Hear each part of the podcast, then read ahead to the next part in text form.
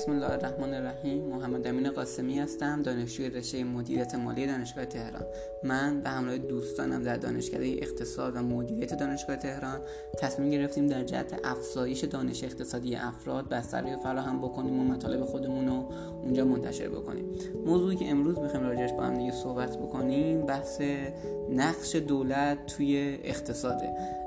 این موضوع یکی از قدیمی ترین مباحث علم اقتصاد بوده و هنوزم هست و هنوزم بین اقتصاددانا سرش دعواست. خب ابتدا با چند تا سوال شروع می‌کنیم. اینکه اصلا اساسا دولت چرا باید از ما مالیات بگیره؟ چرا دولت باید اختیار نفتی که خب یک دونه سرمایه ملیه رو در دست داشته باشه و حالا با پولش اون, اون طوری که می‌خواد از اون استفاده بکنه. خب همونطوری که می‌دونید طبق بودجه 1400 هر ایرانی سالانه حدود 30 میلیون تومن بابت حالا اون کالا و خدماتی که از دولت دریافت می‌کنه داره سالانه پرداخت می‌کنه.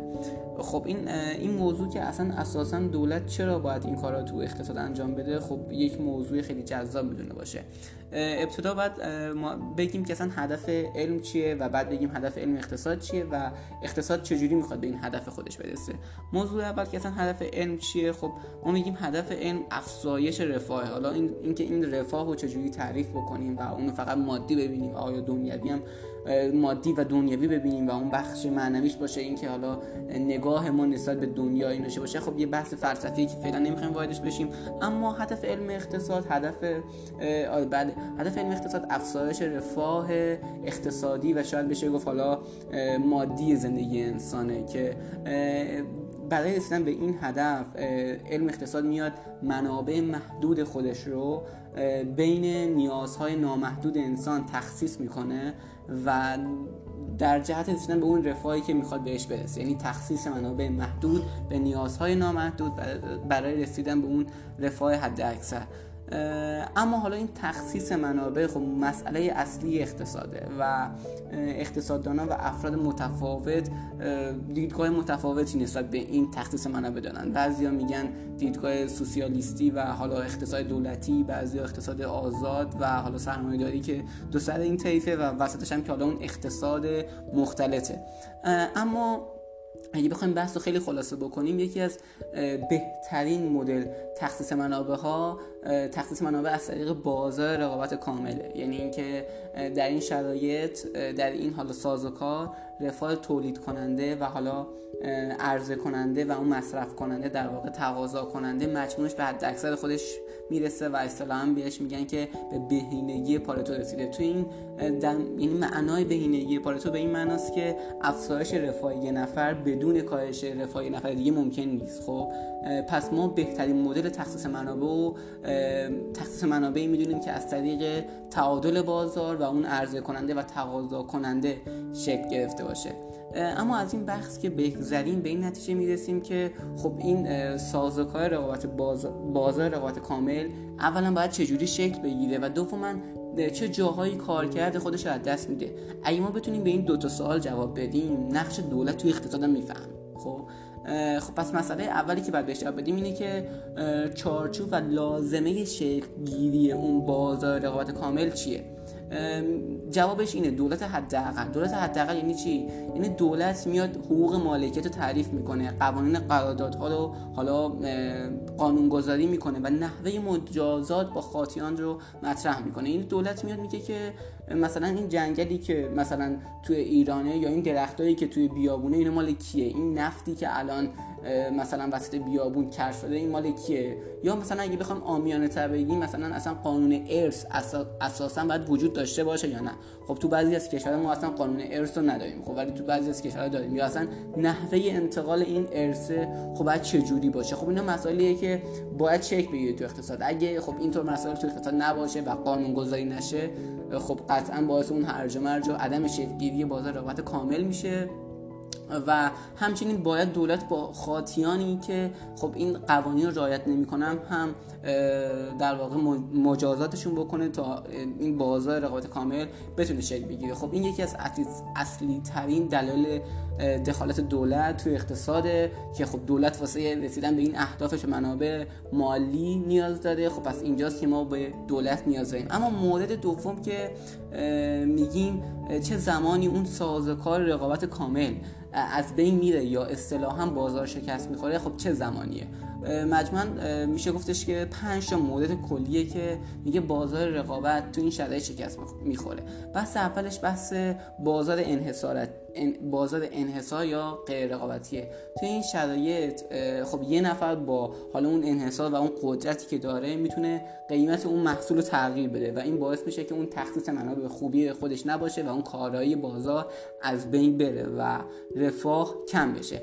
و اینجاست که دولت میاد با استفاده از اون قانونگذاری هایی که می‌کنه سیاست های مالیاتی که می‌خواد بگیره و چیزهای متفاوت میاد سعی می‌کنه که اون بحث انحصار رو از دست یه نفر بگیره و حالا سعی کنه که بازار به سمت بازار رقابت کامل بره. اما موضوع دوم بحث پیامدهای جانبی یا پیامدهای خارجیه. ما گفتیم که هر وقت بازار شکست بخوره خب زمان ورود دولت تو اقتصاد. پیامدهای خارجی به این معنیه که یک دونه فعال اقتصادی میاد روی فعال اقتصادی دیگه اثر بذاره بدون اینکه دو طرف راضی باشن یا بدون اینکه اون اثری که طرف اول می‌ذاره رو طرف دوم مثلا تو قیمت محصول مشخص باشه. یعنی چی؟ یعنی اینکه شما فرض کنید که یه دونه کارخونه سیمان دارید و حالا با اون کارخونه سیمانتون یه آلودگی داره دیگه یه پسمانی داره که میره تو رودخونه. خب این اصلا تو قیمت محصول شما اصلا نمی‌ذاره. شما مثلا هزینه به عنوان مثلا هزینه مثلا آلودگی هوا که ندارید. اما خب این داده واسه اون کشاورزی که تو محل زندگی می‌کنه واسه افرادی که اون محل زندگی ایجاد می‌کنن داره هزینه ایجاد می‌کنه. داره حال اونها رو بد می‌کنه. داره به کشاورزی اونها آسیب می‌زنه. و اینجاست که خب دولت میاد با ایجاد حالا قوانینی که دوباره می‌ذاره و اون مالیاتی که می‌گیره سعی می‌کنه مالیات از اون فردی که خب اون هزینه رو ایجاد کرده بگیره و به اون افرادی بده که خب داره واسه این مشکل وجود میاد. اما بحث سوم که حالا بحث دخالت دولت توی اقتصاد و حالا اون بازار شکست می‌خوره تولید کالای عمومیه.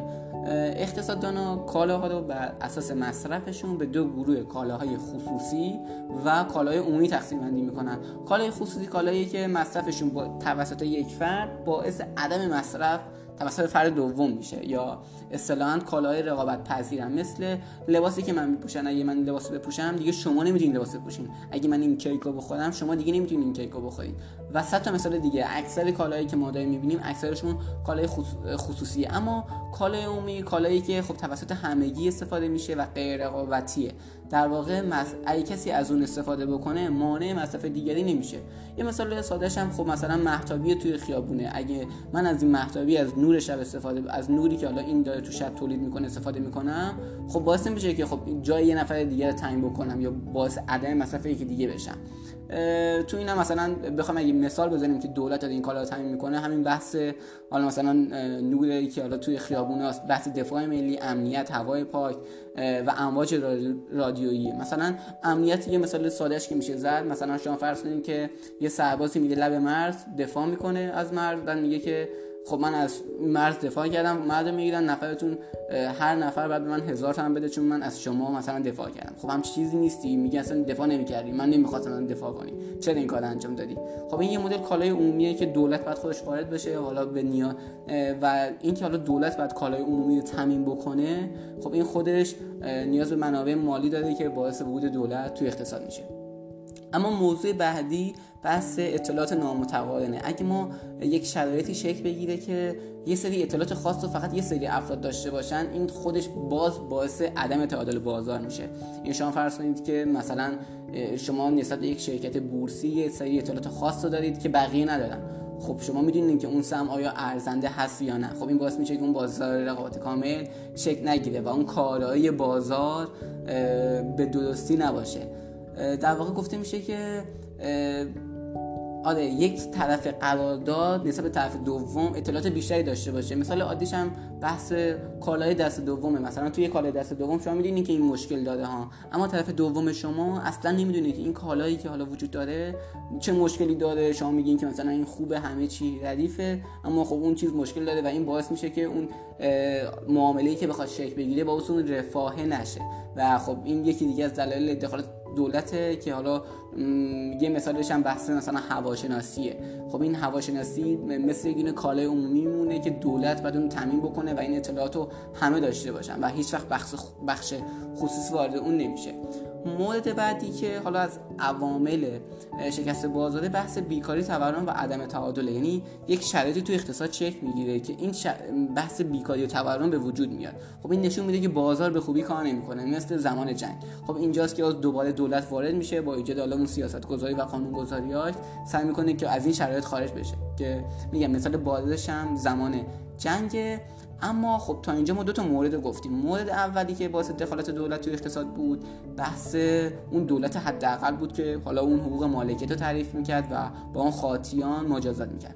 مورد دوم شکست بازار بود. تو این دو تا مورد که خب اکثر اقتصاددانا هیچ مسئله و شکی ندارن و همشون تقریبا به این واقفن.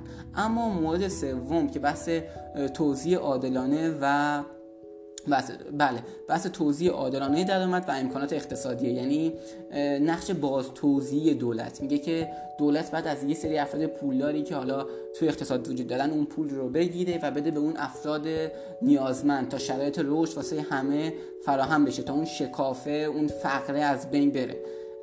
تو این شرایط شاید اصلا یعنی این توزیع عادلانه درآمد و امکانات اقتصادی یه شرایطی که حتی اگه بازار تو حد اکثر کارهای خودش هم باشه بازم یه جاهایی لازمه که دولت دولت وارد بشه. یعنی شما فرض کنید که یه شرایطی هست که همه دارن یه عده افراد خیلی پولداری هستن که خوب دارن طبق اون نمودار ارز و تقاضا به کار خودشون ادامه میدن اما یه عده افراد فقیری هستن که تو شرایط خیلی بدی هم هستن. ولی خب بازار کارایی خودشو داره. اما خب بازم هر از گاهی دولت میاد با نقش باز توسعی که خودش داره با گرفتن مالیات از افراد پولدار و دادن اون به افراد فقیر سعی می‌کنه که شرایط رشد واسه همه فراهم بکنه. مثالش هم میشه بحث حالا اون آموزش عمومی بحث برنامه های تامین اجتماعی بحث حقوق بازنشستگی این از مثال های اون نقش باز توزیع دولتی که دولت سعی می‌کنه حالا این شرایط واسه همه توی اقتصاد فراهم بشه.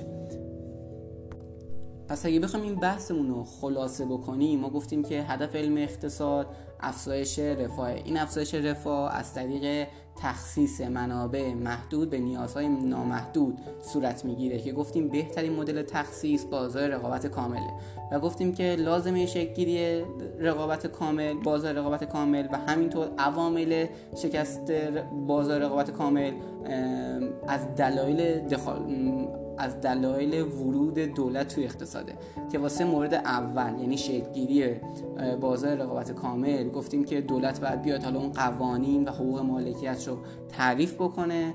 از موارد حالا بحث شکست بازار اینو مطرح کردیم که به پنج مورد کلی تقسیم بندی شده. که بحث انحصار بود بحث پیامدهای خارجی بود بحث تولید کالاهای عمومی بود بحث اطلاعات نامتقارن و بحث بیکاری تورم و عدم تعادل بود که باعث شد که دولت باید بیاد تو اقتصاد و این کار رو انجام میده اما یه مورد سومی از دلایل ورود دخالت دولت. توی اقتصاد گفتیم که بحث توزیع عادلانه و بخش حالا باز توزیع دولت بود. حالا خودتون مقایسه بکنید که آیا دولتی که ما توی حالا دولت منظورمون همون حاکمیته توی ایران داریم آیا نقشش در همین حد بیشتره کمتره؟ آیا این شرکت های دولتی که ما داریم آیا این قیمت های دستوری که داریم می‌ذاریم آیا ورود دولت توی بورس و بحث عدم شفافیتی که خیلی از جاهای بخش متفاوت دولتی وجود داره بخش زیانده بودن شرکت های دولتی اینا حالا چیزایی هستن که خب آدم باید به فکر فرو بده و بگه که واقعا چرا بعضی از مسائل توی, توی اقتصاد ما به وجود اومده و واقعا قصه پرقصه که خب خیلی طولانی میشه در تو با اون صحبت کرد. خیلی ممنون. امیدوارم که از این پادکست استفاده بکنید و لذت ببرید. خدا نگهدار.